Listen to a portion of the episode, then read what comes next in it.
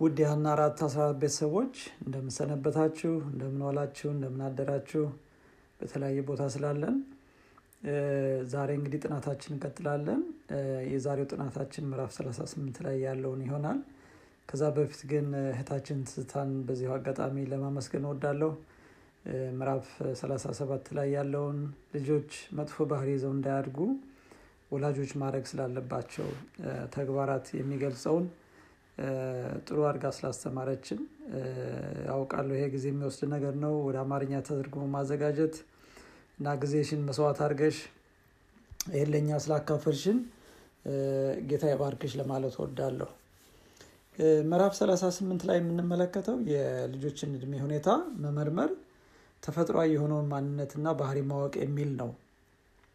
ምክንያቱም ሁኔታዎች እንደ እድሜያቸው ስለሚለያይ እድሜን መመርመር ተፈጥሯዊ የሆነውን ማንነትና ባህሪያቸውን ደግሞ ለይቶ ማወቅ የሚያስፈልግ መሆኑን የሚገልጽ ነው። በዚህ ስል አስራ አንድ ነጥቦች አሉት። እና አስራ አንዱ ነጥቦች በአራት ክፍል እንመለከታቸዋለን። ዛሬ በክፍል አንድ የመጀመሪያ ሶስቱን ነጥቦች እንመለከታለን። ከዛ በፊት አጭር ጸሎት እናደርጋለን።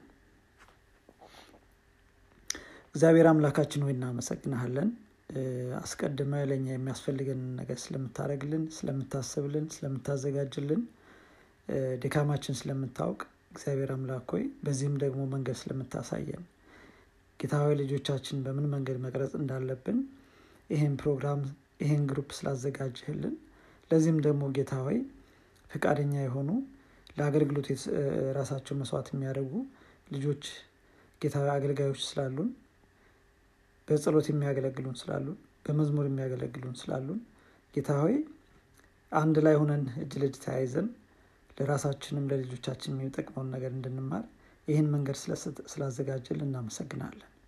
ጌታ ሆይ በዚህም ደግሞ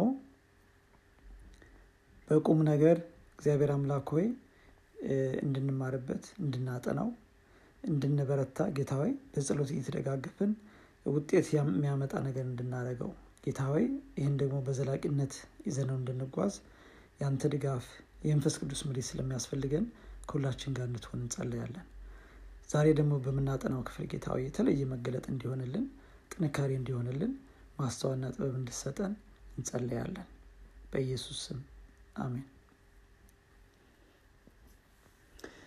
እንግዲህ የመጀመሪያው ዛሬ የምንመለከተው በክፍል አንድ ሶስት ነጥቦችን ነው ብያቸዋለው የመጀመሪያው ነጥብ ልጆች የእድሜ እርከን አላቸው እና እድሜያቸውን የጠበቀ ነገር ለመስራት ያስፈልጋል።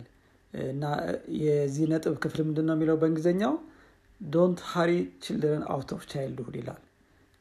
ከእድሜ ክልላቸው ውጭ የሆነ ነገር እንዲሆኑ አትጠብቁ ወይም አታደርጓቸው መፍጠን አያስፈልግም። በእያንዳንዱ የእድሜ ደረጃቸው መሆን ያለበትን አድርጉ ነው የሚለው ወላጆች ልጆችን እንደ ልጅነታቸው መቅረብና ማስተማር ይኖርባቸዋል ይላል። ያለ እድሜያቸው አልፈው መሄድ መቸኮል አያስፈልግም።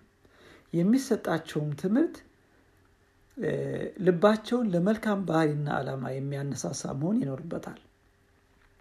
ነገር ግን እንደ ልጅነታቸው እንዲያድጉ ትምህርታቸውንም ለእድሜያቸው የሚመጥን ግልጽና ታማኝነት የሞላበት ብሎም ለመንግስተ ሰማያት የሚያዘጋጃቸው ሊሆን ይገባል ይላል እና እንግዲህ ያለ እድሜያቸው መሮጥ አያስፈልግም። በእያንዳንዱ የእድሜ እርከናቸው ላይ የሚያስፈልጋቸውን እኛ አስቀድመን እንግዲህ ዋናው ርዕስ የሚለው እድሜን መመርመር ባህሪያቸውን ማወቅ ያስፈልጋል ይህንም ለመስጠት። ስለዚህ ያን ጠብቀን ማድረግ እንዳለብን የሚገልጽ ነው። የመጀመሪያው ነጥብ ሁለተኛው ነጥብ ምንድን ነው የሚለው? በእያንዳንዱ የእድሜ እርከን ክልል ውስጥ የራሱ የሆነ ውበት አለው ይላል እያንዳንዱ የእድሜ ወቅት የራሱ ውበት አለው። ወላጆችና አስተማሪዎች ይህን ጠንቅቀው ሊያውቁ ይገባል። ልጆች በእያንዳንዱ የእድሜ ክልል ላይ እነሱን የሚመጥን ትምህርት በማዘጋጀት ኮትክቶ ማሳደግ አስፈላጊ ነው። ይህ ሲሆን በእድሜያቸው ሊታይ የሚገባውን ተፈጥሯዊ ውበት ያንጸባርቃሉ። በአትክልት ምሳሌ ገልጸዋል። አትክልቶች ትክክለኛ እንክብካቤ ያገኙ እንደሆነ የሚያሳዩት ወቅቱን የጠበቀ እድገትና ውበት ይኖረዋል ተመሳሳይ ነው ከዛ ጋር ይላል ክርስቶስ ለደቀ መዛሙርት በማቴዎስ ወንጌል ምዕራፍ 13 የነገራቸውን ምሳሌ ማስታወሱ መልካም ነው ይላል። ይሄ ምንድን ነው? በምሳሌ በማቴዎስ ምዕራፍ 13 የተገለጸው ዘሪ ወጥቶ የዘራባቸውን አራቱን አይነቶች ያስታውሳል እና ለዚህ ምሳሌ የወሰደው በመልካም መሬት የወደቀው ዘር ብዙ ፍሬን እንደሰጠ እንዳፈራ የሚገልጸውን ነው እና ከዚህ ጋር በማያያዝ እድሜያቸውን በሚመጥን መልካም ዘር የተዘራባቸው ልጆች እንደ ክርስቶስ በአካልም በመንፈስም እያደጉ እየተባረኩ ይሄዳሉ ይላል። ክርስቶስ መለኮታዊ ክብር ቢኖረውም ፈጣሪ ቢሆንም በዚህ ምድር ግን በቤተልሔም ተወልዶ እንደ ማንኛውም ታዛዥ ልጅ ለእናቱ እየታዘዘ ምግባሩና ንግግሩ እንደ ልጅ ወላጆችን በማክበርና በመታዘዝ ነው ያደገው ይላል። በእያንዳንዱ የእድሜ እርከን ላይ አስተዳደጉ ፍጹም ነበር። መጽሐፍ ቅዱስ እንደሚነግረን በሉቃስ ምዕራፍ 12 እና ቁጥር 40 እና 52 ላይ ሕፃኑም አደገ፣ ጥበብ ሞልቶበት በመንፈስ ጠነከረ፣ የእግዚአብሔርም ጸጋ በእርሱ ላይ ነበረ። ከዚያም ቀጥሎ እንደዚህ ይላል፣ ኢየሱስም ደግሞ በጥበብና በቁመት በሞገስም በእግዚአብሔርና በሰው ፊት ያድግ ነበር ይላል። ከሉቃስ ምዕራፍ ሁለት ቁጥር አርባ እና ሃምሳ ሁለት የተወሰደውን ሀሳብ ነው እና እንግዲህ ልጆችን በዚህ መንገድ በእድሜያቸው ክልል ማድረግ የሚገባንን ብናደርግ መልካም ፍሬ ብንዘራባቸው በዚህ መንገድ ያድጋሉ የሚል ሀሳብ አለው። ሶስተኛው ነጥብ ደግሞ ተፈጥሯዊ ባህሪያቸውን በሚመለከት ያለውን ልዩነት ማወቅ ልጆች በቤተሰብ ውስጥ አጠቃላይ ሁሉም ሰው አንድ አይነት ባህሪ አይኖረውም። በአንድ ቤተሰብ ውስጥ ለአባላት ለምሳሌ የተራረቀ የባህሪ ልዩነት ሊኖር ይችላል። ይህ ደግሞ ከእግዚአብሔር የተሰጠን ተፈጥሯዊ ልዩነት መሆኑን ተገንዝበን መቻቻልን መልመድ ይኖርብናል። አንዱ የሌላውን መብትና ስሜት መረዳትና ማክበርም ይኖርብናል። በዚህ መንገድ የጋራ መከባበር፣ መግባባትና መቻቻልን እናዳብራለን። ጭፍን ጥላቻንም እናስወግዳለን። አስቸጋሪ የሆነ ባህሪ ያለው የቤተሰብ አባል እየተስተካከለ እየለዘበ እንዲሄድ ይረዳዋል ይሄላል። እንግዲህ የባህሪ ልዩነት በቤተሰብ አባላት ውስጥ መኖርም ደግሞ ጥቅም እንዳለው እንረዳለን። ይህ እንግዲህ የባህሪ ተፈጥሯዊ የሆነውን የባህሪ ልዩነት በቤተሰብ ውስጥ ይሄን ራሱ መመርመር፣ ልዩነቱን ማወቅ፣ ልዩነቱን ደግሞ እንደ ችግር አለመውሰድ፣ ነገር ግን እንደ ባህሪያቸው እያንዳንዱ ልጅ treat ለማድረግ skill develop ማድረግ እንዳለብን የሚገልጽ ነው።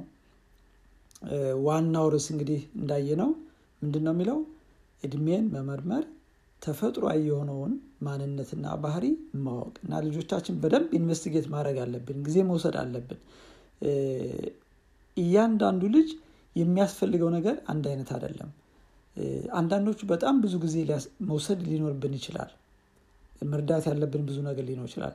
አንዳንዶቹ ደግሞ በተፈጥሯቸው በባህሪያቸው በጣም ገር የሆኑ በቀላሉ treat ልናደርጋቸው ልናስተማራቸው የምንችላቸው አይነት ሊሆኑ ይችላሉ። አንዳንዶቹ በጣም challenge የሚያደርጉ ሊሆኑ ይችላሉ። ስለዚህ አስቀድመን ግን በዚህ ክፍል ርዕስ ላይ የተገለጸው ምንድን ነው? እድሜያቸውን መመርመር፣ ተፈጥሯዊ ባህሪያቸውን፣ ማንነታቸውን ማወቅ አለብን። የምንዘራውን ነገር ለማወቅ ለማዘጋጀት ይሄን አስቀድመን መመርመር አለብን ነው የሚለው። እንግዲህ በዚህ ርዕስ የዛሬ የመጀመሪያው ክፍል ሶስቱ ነጥቦች በዚህ አጠቃልላለሁ። ነገ ደግሞ ሶስት ነጥቦችን የያዘውን ክፍል ሁለትን ይዤ እመለሳለሁ። እንግዲህ ይህን እያሰብን በዚህ ላይ በልጆቻችን ላይ የምናደርገውን ነገር ደግሞ እግረ መንገዳችን እያሰብን ነው ከዚህ በፊት ያደረግነውን ያላደረግነውንም እያሰብን የምንለማመደውን exercise የምናደርጋቸውን ነገሮች እያሰብን እንድንውል ጌታ ይርዳን። እንግዲህ መልካም ቀን ይሁንላችሁ።